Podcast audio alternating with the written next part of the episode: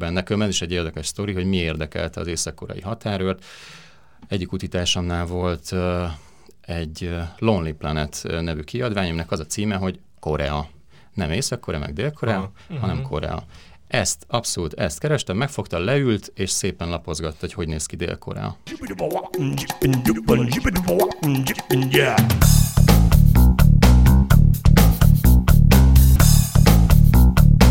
Na, akkor üdvözlök mindenkit a Határsértők 11. epizódjában, amit azért mondok be minden epizód elején, mert ez az egyetlen, ahogy mi is számoljuk, hogy eddig hányat csináltunk. Én Kerner Zsolt vagyok, és Jankovics Mártonnal. Sziasztok! Fogunk beszélgetni Perger Istvánnal, aki a Keletiből Hongkongba Facebook oldalnak a, az írója. Sziasztok! Uh, és uh, vitatkoztunk, mielőtt elkezdtük volna fölvenni az adást azon, hogy ez egy blog vagy egy Facebook oldal-e. Blognak indult, most már inkább Facebook oldal, hogyha jól látjuk. Kezdjük akkor azzal talán, hogy miért kezdted el ezt az egészet csinálni, és hogy, hogy röviden miről szól ez a blog. Én most már elég régen, hat éve mentem el egy nagy útra, ami pont úgy zajlott, hogy a címből is látszik, a mert mint a keleti pályaudvartól egészen Hongkongig.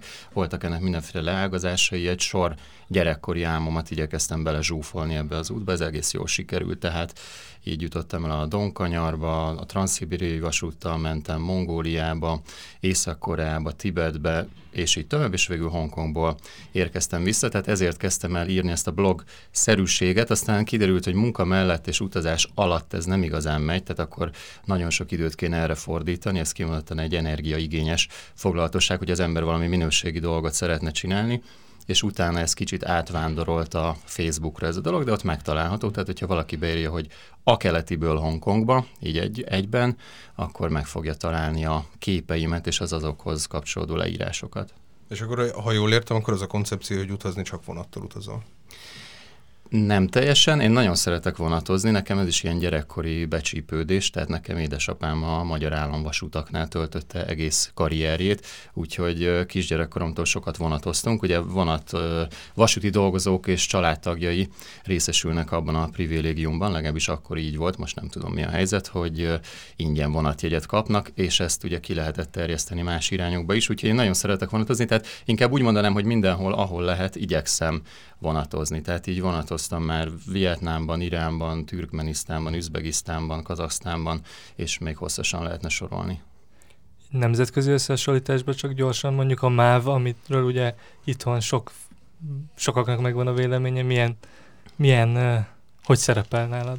Így, hogy van összehasonlítási alap a vonatozásban? Hát ilyet, nem illik kérdezni, akinek ilyen szívszerelme a vasút, az most miért kezdje el szívni a saját ország vasútját? Nyilvánvalóan uh, utaztam sokkal jobb vonatokkal, meg sokkal rosszabbakkal is. Tehát uh, például Oroszországban is a transzibériai vasút, ami egy ilyen nagy fogalom, ilyen igazából nincsen, nincsen olyan transzibériai vasút, vannak különféle szakaszok, különféle szerelvények, különféle kocsik, vannak jobbak, vannak rosszabbak. Üzbegisztánban is van egészen szuper vonat, tehát aminek Magyarországon a nyomát sem lát, láttuk, a spanyol Talgónak a gyártmánya, egy ilyen, egy ilyen szuper, mondtam, hogy 200 fölött megy, de ezzel párhuzamosan megtalálható a teljesen lepusztult szerelvény állomány is. Mi, mi volt a, a legrosszabb vonatút, amin valaha voltál? Hú, erre nehéz válaszolni. Nekem nem volt rossz vonatutam, tehát én, én akkor is szeretem a vonatutat, hogyha rossz, Um, inkább a találkozások tudnak érdekesek lenni. Amikor most például Kazasztánban voltam szeptemberben, akkor bejöttek a kazak rendőrök, és azzal uh, revolvereztek minket, hogy itt nem szabad inni, nem mintha akartunk volna feltétlenül inni, de aztán az lett a vége, hogy elkobozták a félig meglévő konyakunkat, azzal, hogy majd reggel visszahozzák, nyilván soha nem hozták vissza. Tehát inkább ilyen történetek vannak, vagy például egy érdekes összehasonlítás a, a mondjuk, hogy hogy néz ki a WC az egyes országokban. Ugye van, ahol a vonaton is pottyantós WC van, vagy pedig van egy ilyen összférváltozat, amikor föl kell állni, googolni a európai nak kinéző vécére, és ezt például ilyen kis stoplik, stoplik elhelyezésével segítik, hogy minél stabilabban álljon a, az utas. És az amúgy mennyire van benne, mert, mert van, aki úgy van ezzel, vagy azt vallja, hogyha mondjuk repülővel elmész különösen valami nagyon távoli helyre, akkor egészen szürreális élmény az, hogy mégis egy pár óra a leforgás alatt megteszed az utat, és valahogy nem tudsz teljesen jelen lenni, legalábbis egy darabig, egy időnek el kell telnie. Tehát ez is benne van, vagy csak magát a vonatozást, mint élmény szereted, vagy az, hogy az az idő, amíg eljutsz mondjuk Hongkongba, egészen másképp fogsz leszállni egy vonatról, mint hogyha mondjuk egy repülővel mennél el egy fél nap alatt. Abszolút egyetértek azzal, amit mondtál. Nekem a, a repülőzés azért mindig olyan, hogy beszállsz egy dobozba, majd a világ egy másik pontja kiszállsz ugyanabból a dobozból, szerintem pont az utazás élmény veszik el ezáltal. Ez nem azt jelenti, hogy én nem repülőznék adott esetben, de a vonat egész más élményt hoz. Így van, tehát van egy folyamat, tehát eljutunk valahonnan valahova, nézzük a tájat, találkozunk emberekkel, szerintem ez egy szuper dolog, de ez nem azt jelenti, hogy én csak a vonaton zögykölődöm folyamatosan, tehát a, amikor a transzibériai vasúttal mentem, akkor sem végig a vonaton ültem, hanem megálltam különféle helyeken. Szerintem nagy hiba egyébként kihagyni ezt a dolgot. Persze van, aki azt gondolja, hogy ennek van sportértéke, hogy Moszkvából Pekingbe 8 nap alatt elvonatozom, vagy 10 nap alatt Vladivostokba, de szerintem az úgy sokkal izgalmasabb, hogy az ember leszáll különféle helyeken, megtekinti ezeket a városokat, és igyekszik ott is találkozni emberekkel. És hogy választod ki, hogy hol le? Van egy adott időköz, hogyha most, most már mondjuk egy napot utaztál, és akkor ez a következő nagyvárosban lesz ez? Hát én elég ilyen történelmi imádó vagyok, tehát történelmi helyeken mindenképpen leszállok. Vannak ilyen speciális dolgok, mint például nekem ilyen gyerekkori kedves olvasmányom volt Strogov Mihály, Verne Gyulától, és ugye neki is megvolt, hogy Strogov Mihály a főhős, az mely városokon ment keresztül, hogy Omsk, Tomsk, Krasnojarsk, Irkutsk és így tovább. Nyilvánvalóan én ezekre a helyekre el szerettem volna menni. És voltál akkor Irkutzban? Hajaj, persze. Óriási vágyam egyébként nekem is eljutni Irkutzba. Tudom ajánlani. Ketten vagyunk ezzel Magyarországon összesen. És egyébként, ha már a gyerekkori álmoknál tartunk, az elején is említetted, ugye, hogy Észak-Korea is a gyerekkori álmaid közé tartozott, hogy eljuss egyszer Fennyámba? Igen, tudom, hogy ez, ez talán a legmeglepőbb, de azt mondom, hogy igen. És most jön a fo- még egy érdekesebb megjegyzés, mégpedig azért, mert az nekem volt észak-koreai ovistársam három is. Tehát az az ovi, ahova én jártam, a MÁV óvodájába, az ugye a, hát ilyen nagykövetségekkel elég gazdagon ellátott térségben van, az Andrási út mellett, és akkor még volt észak-koreai nagykövetség Magyarországon, és az észak-koreai nagykövetség dolgozói is oda járatták a kisgyerekeiket, és már akkor mutogattak egy ilyen nagy heroikus pózban magukat bevágó katonákat, gyönyörű nagy zászlókkal, és mindenféle kisgyerek számára érdekes dolgot csináltak, tehát én igazából azóta szerettem volna elmenni Észak-Koreába, igen. És hol, melyik oldalról lehet bejutni Észak-Koreába vonattal? Hagyományosan két irány volt, most inkább csak egy van. Én úgy mentem, hogy odafele Pekingből Dandong határvároson át. A Dandong az a Jalu folyó északi oldalán van, tehát ez a kínai határváros, onnan egy híd vezet be Észak-Koreába. Én így mentem, visszafele repülővel jöttem, tehát Észak-Koreából, tehát Pyongyangból vagy Penyámból Pekingbe repültem. Mert jól emlékszem, hogy észak van Oroszországgal is egy, egy, egy nagyon rövid határvonal. És Így van, tehát az a másik útvonal. Nekem volt egy ilyen elképzelésem, hogy ott fog kijönni, tehát Vladivostok felé, tehát észak a keleti részénél, de akkor azt mondták, hogy nincs áram egész konkrétan, tehát ez nem, nem megoldható, nem, nem működött akkor az a, az a szakasz, nem tudom most mi a helyzet, nem gondolom, hogy ilyen ugrásszerű javulás állt volna be. És ott, ott mennyire mozoghattál te, mint nyugati turista szabadon? Vagy mennyire, volt, mennyire láttad, hogy állandó felügyelet alatt vagy? Hát röviden semennyire. Ah, tehát semennyire nem mozoghatott. Semennyire nem mozoghatott az ember szabadon. Ez úgy néz ki, hogy minden egyes csoport, de a csoport az állhat egy főből is, meg 18-ból is, minden egyes csoportot két idegenvezető kíséri és egy sofőr. Így aztán, tehát én találkoztam, azért mondom ezt az egyest, mert találkoztam olyan német turistával, aki egy maga képezte a csoportot. Őt akkor is így ilyen értelemben hárman kísérték. Maga a e, Pyongyangban is, én, én nem szeretem a fennyánt mondani, szerintem fennyán az egy félreértés, azért mert PH-ra azt gondolná a görögös műveltségű magyar olvasó, hogy azt F-nek kell ejteni. Mint ahogy én is mondtam, uh, igen. Én nekem az az érzésem, hogy ezt PH-nak kell ejteni, vagy pedig az angolos Pyongyang. Az eredeti kiejtéshez közelebb áll az, hogy mhm. Pyongyang egyébként.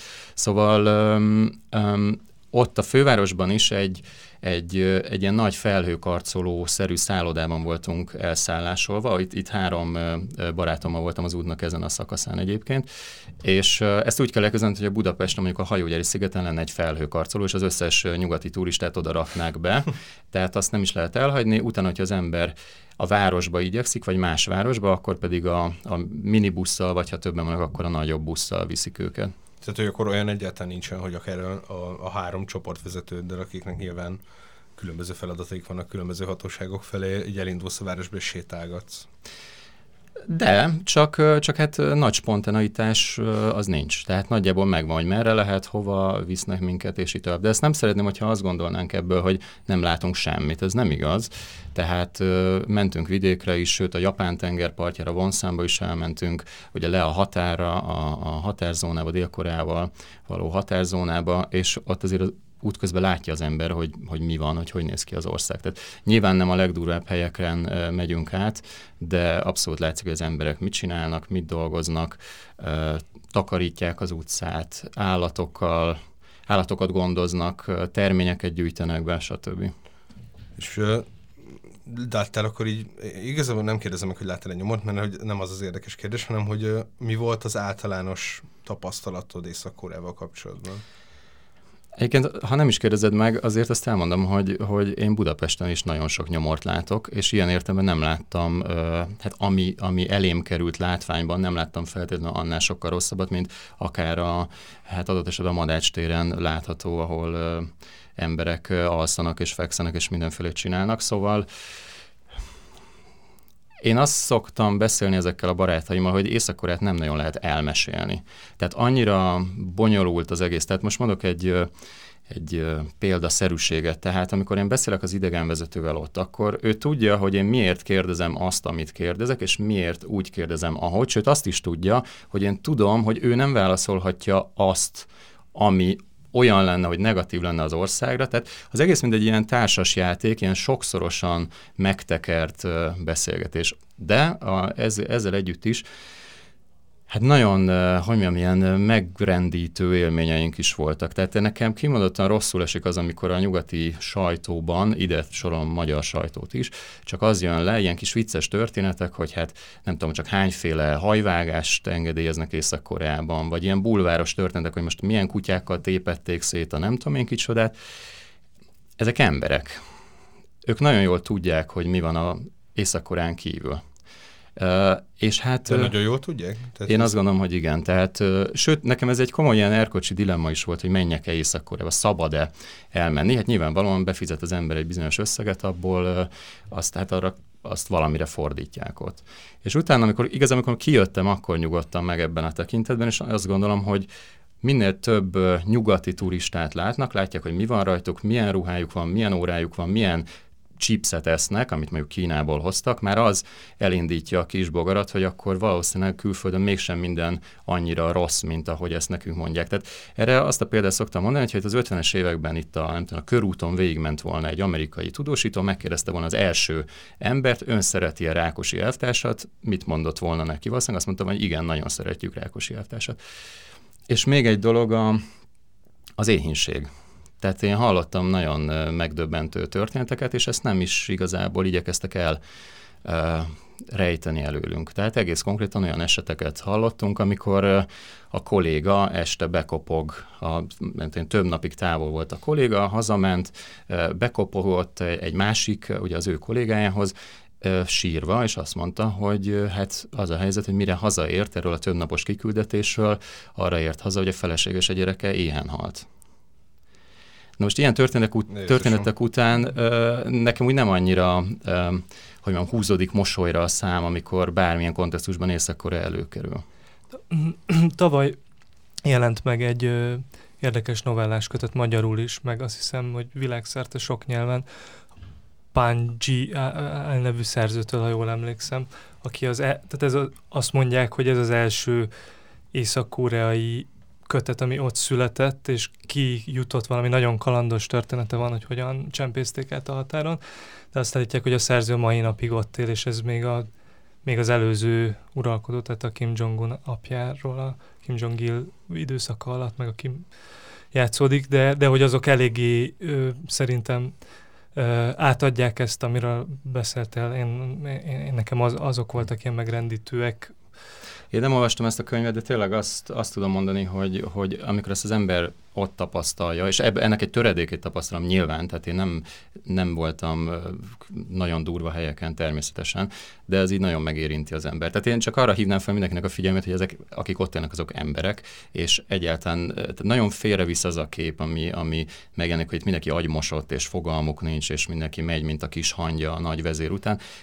Ez nem igaz. És egyébként, ha már itt tartunk, és persze ne csak a borzalmakról beszéljünk majd, de úgy láttam a Facebook oldaladon, hogy, hogy, hogy Újgurföldön is jártál nemrég ráadásul. Így van, most nyáron. Ami ugye egy ilyen, most kezd a nyugati sajtóba is átszivárogni az, hogy ott tulajdonképpen ilyen koncentrációs táborokban tartja a kínai állam, vagy tart sokakat, meg, meg, meg amúgy is mindenféle megfigyelés alatt, hogy e, ott például mit tapasztaltál, vagy ott, ott mit láttál ebből, vagy mit nem láttál? Hát ilyeneket természetesen nem láttam, tehát azért arra, arra nyilván mindenki odafigyel, hogy, hogy konkrétan ilyen táborokat ne lásson az ember. Ami mindenképpen nagyon szembetűnő, hogy minden tele van kamerával. Tehát a, az éttermek, a, az utcán elképesztő mennyiségű kamera van, Újburföldön fel, Kásgár, Ürümcsi. De ez Kína többi részéhez képest Kína többi részéhez képest is sokkal több van, igen. Tehát abszolút látszik. Sokkal nagyobb az izgalom, tehát ahhoz, hogy egy múzeumba bemehessünk, útlevél kell. Még jobb, a, vagy hát jobbnak nem mondanám, Ürümcsi metró, nemrég épült, mert idén adták át a metrót Ürümcsibe, mindenképpen el akartam menni az Ürümcsi metróba. Egy ilyen pánik tört ki gyakorlatilag az ott felsorokozott rendőrök körében, először azt mondták, hogy külföldi nem mehet be a metróba, hát mondom, azért mégiscsak próbáljuk meg. Jó, akkor adjak útlevelet. Akkor azzal, tehát egy, egy kb. egy 10 perces beszélgetésnek volt az a, az eredménye végsősorban, hogy beengedtek a metróba. Tehát ez abszolút, abszolút megvan állandó igazoltatások, ez nagyon gyakori. Velem nem fordult az elő, ami a, a nyugati sajtóban jött, hogy a belépés, én Kirgizisztánból mentem be, és azt a, pont azon a határon, amiről, amiről írta a nyugati sajtó is, hogy ott elveszik a laptopot, elveszik a telefon, minden képet megnéznek. Ez velem nem történt meg, de hallottam más valakivel, igen. Egyébként tőlem egy dolgot vettek el, almát hogy miért ezt nem tudom megmondani, de almát nem lehetett bevinni, de egyébként már a határon is látszik, tehát ahhoz, hogy Kirgizisztánba bejusson az ember, eljusson Kásgárig, he- hetes darab ellenőrző ponton kell keresztül menni. Mi volt egyébként a legkeményebb határ ellenőrzés, amin átmentél? Hát talán az észak-koreai. Az uh, izga, inkább azt mondom, hogy izga, legizgalmasabb. Tehát konkrétan a, a határ ellenőrzés az nem volt vészesebb, mint mondjuk régen még a, a rendszerváltás előtt egy, egy Budapest-Bécs, mert hmm. gyakorlatilag abból állt, hogy kinyitották a bőröndöt, ott turkáltak benne. Nekem is egy érdekes sztori, hogy mi érdekelte az észak-koreai határőrt. Egyik utitásomnál volt uh, egy Lonely Planet nevű kiadvány, aminek az a címe, hogy Korea nem Észak-Korea, meg Dél-Korea, uh-huh. hanem mhm. Korea. Ezt, abszolút ezt kerestem, megfogta, leült, és szépen lapozgatta, hogy hogy néz ki Dél-Korea. Wow. És nyilván ezek, ezek a történetek is tovább mennek a nép ajkain, tehát ezek uh-huh. nem állnak meg a határőrnél. Mert uh, Ja, hát, de egyébként tényleg régen ugye a Budapest-Belgrád vasút is úgy nézett ki, hogy akkor az ott megáll valahol India előtt a semmi közepén, és akkor ez egy gépfegyveres őrök állják körbe a vonatot, amíg mindenkit átkutatnak, ami egyébként meg szokott történni még most is, tehát ez nem egy annyira furcsa dolog. De egyébként ugyanezen a határon volt, hogy amint megérkeztünk az első északkorai vasútállomásra, ott hát én egyből így lendületesen elkezdtem fotózni a mellettünk lévő vágányon álló, hát erősen lepusztult teherkocsit, tehát tiszta rozsda, stb. És a képbe belement egy északkorai katona, amint meglátta, hogy fotózom, egyből hívott le, hogy most az egy nagyon szigorú fej, most azonnal menjek le. Hát akkor nem akarom mondani, hogy hát kicsit azért összerezzentem. És akkor úgy döntöttem, hogy itt próbáljuk az ősi súnyogásos módszert alkalmazni. És működött? Működött. Tehát én így hát úgy, úgy vettem, hogy hát most akkor nem is láttam, meg most nem is tudom, meg izé mizész, ha nem mentem le, hm. aztán nem is lett semmi. Uh-huh. Szép. Uh, Oroszországról beszéljünk már még egy kicsit, mert pont elég nagy a hely ahhoz, hogy beszélhessünk róla. Mennyi idő volt mire, és milyen útvonalon mentél keresztül Oroszországon? Amikor először voltam, akkor ugye vonattal mentem, tehát Harkov, ukrajnai Harkovból, Harkivból mentem át Voronyesbe, magyarosan mondva, ugye Donkanyarban voltam először, uh-huh. uh, és el akartam látogatni már régóta, nekem két dédapám is ott volt a háború alatt, és utána föl Moszkvába, és onnan mentem keletre egészen Ulán Udéig a, a mongol határig. Aztán még egyszer visszatértem Vladivostokba Kínából, és onnan mentem megint vissza. És hogyha megnézed mondjuk Oroszországnak a, ezen a keleti rendkívül üres részén a különböző nagyvárosokat, akkor mondjuk van különbség a között, ahogy Vladivostok, meg ahogy Jakutsk vagy Irkutsk kinéz mondjuk? Nyilván annyiban, hogy Irkutskban sokkal több ázsiai ember van, vagy Egyébként igen, mert uh, ugye az burját föld, tehát uh-huh. ott, ott van egy ilyen nemzetiségi elem is, Vladivostokban ez kevésbé figyelhető meg. Hát úgy érzi az ember, hogy most így nagyon messze vagyunk úgy, úgy a központtól.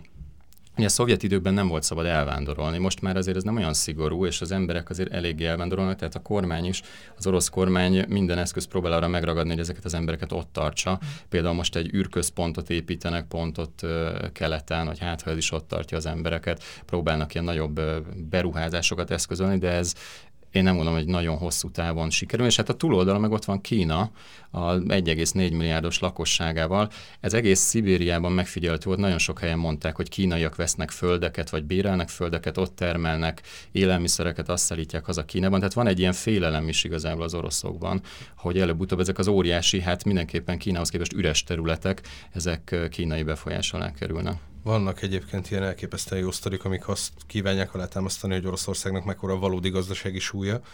És ezekben sűrűn előjön, hogy ugye van egy híd, és mindig elfelejtem a két város, de a lényeg az, hogy Kínát és Oroszországot kötné össze a híd, aminek a kínai oldal elkészült már 15 évvel ezelőtt.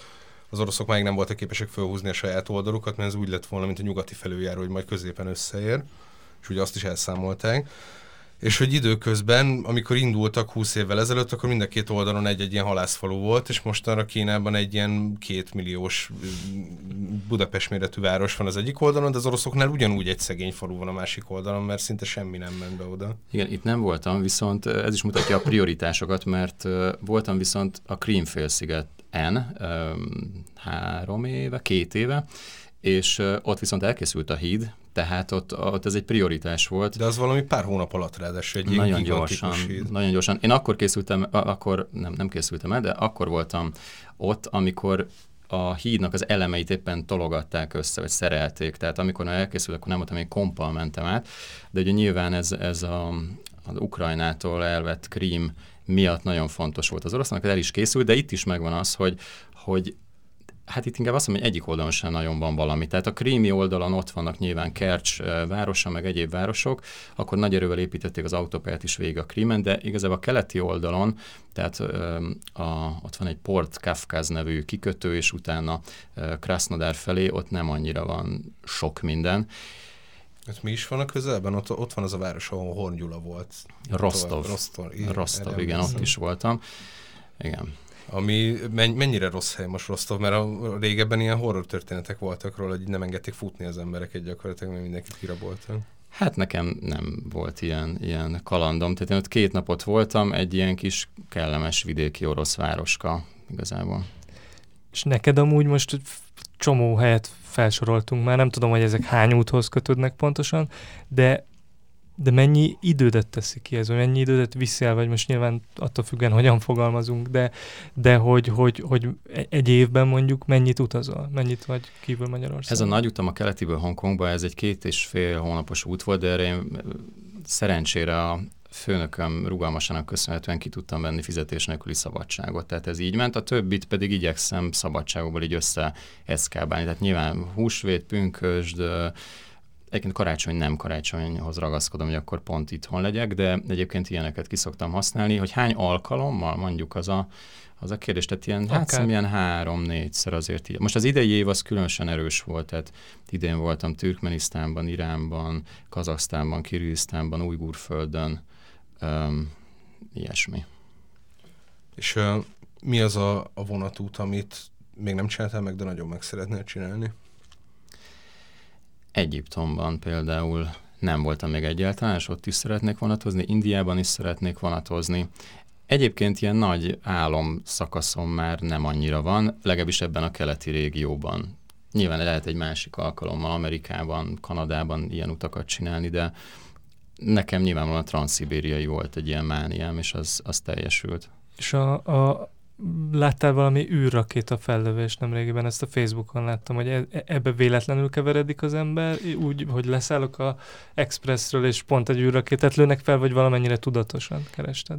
Ebben nem olyan könnyű véletlenül belekeverni. Igen, ezt sejtettem. Ez úgy működött nálam legalábbis, hogy a, ugye van az orosz űrügynökség, gyakorlatilag az orosz NASA, ez a, ezt úgy hívják, hogy Roszkoszmosz, és az ő honlapjukon előre megvan, nem tudom, másfél, nem tudom igazából pontosan, hogy mennyire, hogy mikor lesznek fellövések, és milyen fellövések. A fellövések nagy része az teher rakéta fellövés, ami utánpótlás szállít mondjuk a, a nemzetközi űrállomásra, vagy pedig műholdat visz fel, és így tovább és emberes fellövések, ezek jellemzően kétszer vannak egy évben, és így voltam én szeptember 25-én az egyik ilyen emberes fellövés, hogy ez cseréli a személyzetet a nemzetközi hmm. űrállomáson és ezt én már fél évvel korábban kinéztem. Tehát ez egy komoly szervezést igényel, és igazából az egész kazaksztáni utamat e köré szerveztem, uh-huh. hogy előtte akkor Araltó, utána nem tudom, megyünk tovább, át Kirgisztánba, és így tovább. Tehát ehhez, ez, ehhez mindenképpen kell előzetes szervezés.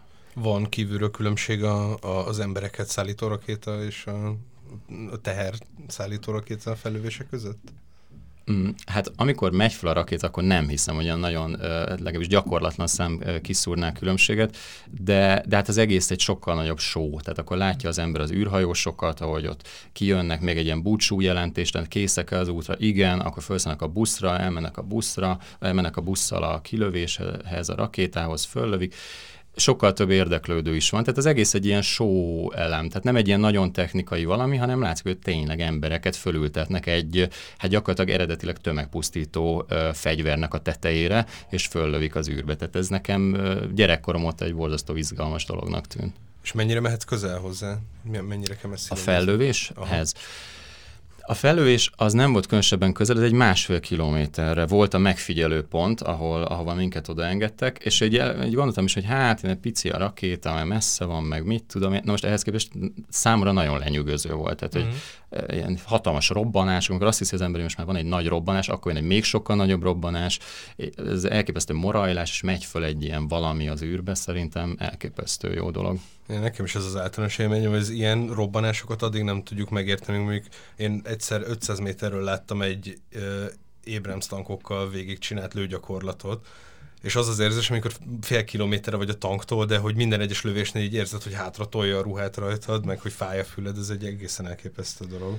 Igen, tehát abszolút én is a hatása alá kerültem, holott volt bennem egy erős szkepszis előtte. És azok az emberek még, azok az űrhajósok fönn vannak még most is, vagy ez nem tudom, ilyenkor Ketten fönn vannak, ugye hárman préselődnek bele szó, szoros értelmében uh-huh. a mhm. Soyuz űrhajóba, tehát erről lehet látni például a Facebook oldalamon képet, hogy, hogy milyen pici, ilyen szűk tepsibe préselődnek bele az emberek, és ketten fönnmaradtak, és az egyik űrhajós, aki egyébként az Egyesült Arab Emirátusok első űr utazója volt, hogy tesznek egy pici különbséget, hogy nem űrhajósnak hívják, korábban űrturistának hívták, most inkább úgy hívják, hogy űrutazás résztvevő.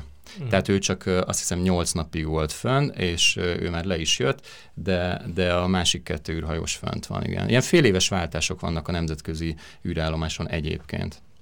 Azért is érdekes, hogy erről beszélgetünk, hogy ma, ma, ma jelentette be a külügyminiszterünk azt, hogy öt éven belül újra magyart uh, akarunk küldeni az űrben, és uh, azt hiszem, hogy volt egy olyan posztod, ami egyébként rámutat arra, hogy ez mekkora dolog, hogyha egy, egy magyar megy az űrbe, mert hogy találkoztál egy olyan orosz kozmonautával, aki, aki üzenetet küldött veled. És ez hogy, hogy történt? Ez így, hogy, hogy botlasz bele egy kozmonautába? Kezdjük ezzel.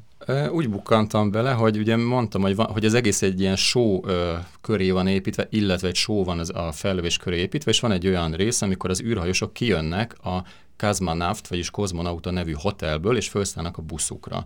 És ilyenkor régi űrhajósok, vagy korábbi űrhajósok is felszoktak ott sorakozni, ilyen kvázi talizmánként, szerencsehozó uh, figurákként, és akkor láttam, hogy ott valaki, valaki ott nagyon, már elmentek az űrhajósok, nagyon fotózkodnak ott valamilyen kékruhás ember, hát gondoltam nem véletlenül, úgyhogy gyorsan megnéztem a, a név tábláját, az volt ráírva, hogy Jurcsihin, Fyodor Jurcsihin, és akkor gyorsan utána néztem, hogy a kicsoda tulajdonképpen, és akkor hirtelen észrevettem, hogy ez egy nagyon nagy ember igazából a, a, a jelenlegi, a, a világon a jelenlegi egyik legtapasztaltabb űrhős, ötször volt az űrben, amerikai űrsiklóval is volt, még, ugye, ami már leállt ez a program, az a nemzetközi űrállomáson is volt többször, stb. És, és oda mentem hozzá, hogy jó napot kívánok, én Magyarországról jöttem, és hát lehetne egy fotót. Azt mondta, igen, igen, de csak akkor, hogyha megmondom, hogy ki volt a két magyar űrhajós. Hát mondtam, mi sem könnyebb, úgyhogy mondtam, hogy Farkas Berta. Igen, igen, és ki volt a másodiket. Itt kicsit zavarba kerültem, és mondtam, hogy hát ma, nem, tudom, nem tudom, kire gondol, Magyari Béla, ugye, aki egy kiképzett űrhajós, de végül nem repült.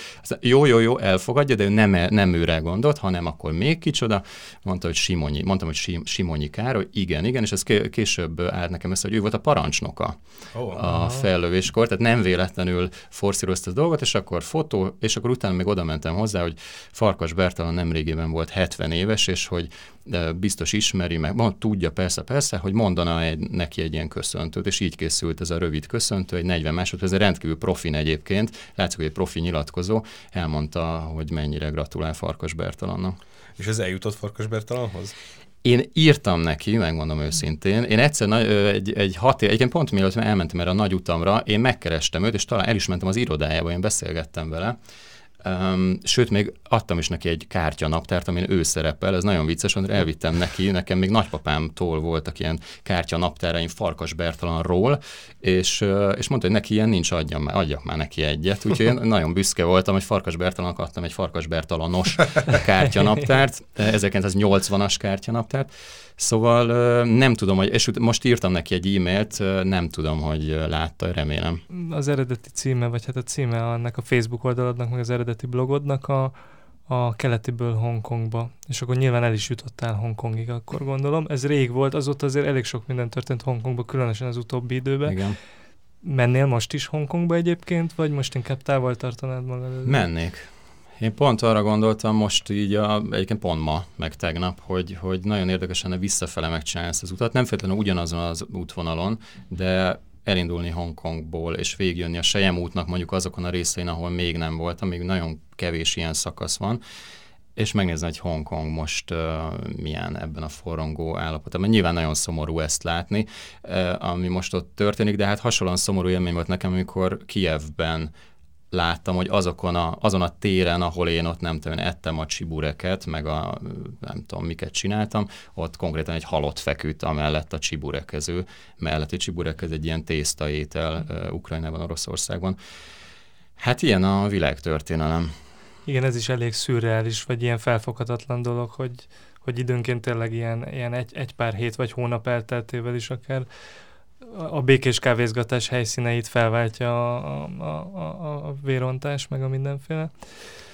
Ugye sose lehet tudni, hogy ezekben az országokban, ahova én is utazom, mi fog történni. Tehát a, ha megnézzük akár a, az arab országokat, hogy ott a stabilitás hogy foszlott semmivé az elmúlt években, és egyébként nagyon sok helyre még nem jutottam el, tehát ez is egy, egy rossz dolog ebből a szempontból, de hát Közép-Ázsiában sem lehet tudni, hogy mi fog történni. Én elég jól körbe lőttem most Üzbegisztánt, Kazaksztánt és ezeket az országokat, reméljük nem lesz semmi komoly probléma ott. És még egy, még egy kérdés arról, hogy amit ugye az elején beszéltünk erről, hogy vonattal más menni, mint repülővel menni, és ugye sokan mondják azt, hogy én nem turista vagyok, hanem utazó. Te ezzel a kérdéssel hogy állsz, hogy mennyire van ez a vagy mennyire gondolkodsz egyáltalán arról, vagy mennyire foglalkoztat az, hogy ez a tömegturizmus, mint olyan... Vagy hogy mennyire ez, vagyok snob, nem? Vagy mennyire vagy snob, vagy, vagy, vagy mennyire próbálod elkerülni azokat a tipikus turisztikai helyeket? Nagyon.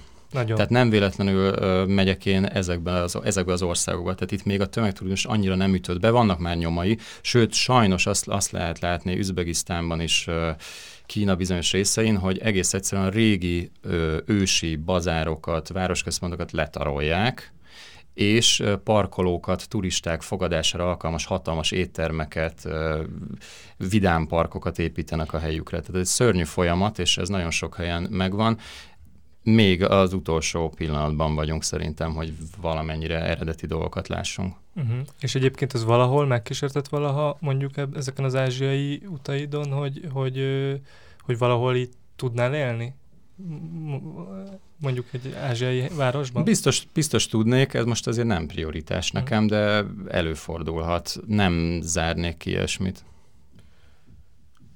Az záró kérdésünk minden vendégünkhöz az, hogy, hogy mondja nekünk három olyan könyvet, amin keresztül könnyebben meg lehet érteni ezt a témát, amiről beszéltünk. Vagy hogyha nincs három ilyen könyv, akkor három olyan könyvet, amit nagyon szeretett, vagy éppen olvas. Hát próbáljuk meg, ugye most Újúrföldön volt, amit a Közép-Ázsiában, Stein Aurél elég sokat írt erről a térségről, tehát neki több könyve is van, más pedig Vámbéri Ármin munkássága, tehát most konkrét könyvet nem emelnék ki. Érdekes egyébként, hogy Stein Auréről nyilván egy kínai kép az egészen más, mint itt nálunk Európában, tehát azért úgy tűnik fel, hogy az az ember, az angol hát kém vagy ember, aki elvitte a mi kulturális értékeinket, tehát elég sok mindent elhozott onnan.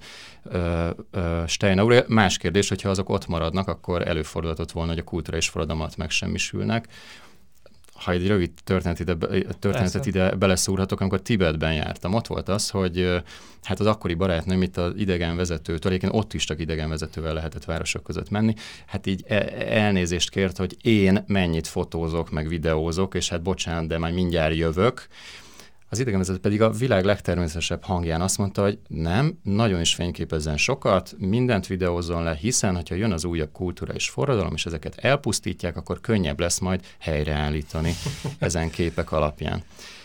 És igazából talán, hogyha még egy könyvet kéne mondanom, nekem nagy kedvencem Faludi György Pokolbeli Vígnapjaim című könyve. Szerintem az egy nagyon-nagyon jó könyv, és utazás, utazást kedvelők számára is rendkívül tanulságos, meg a történelmet kedvelők számára.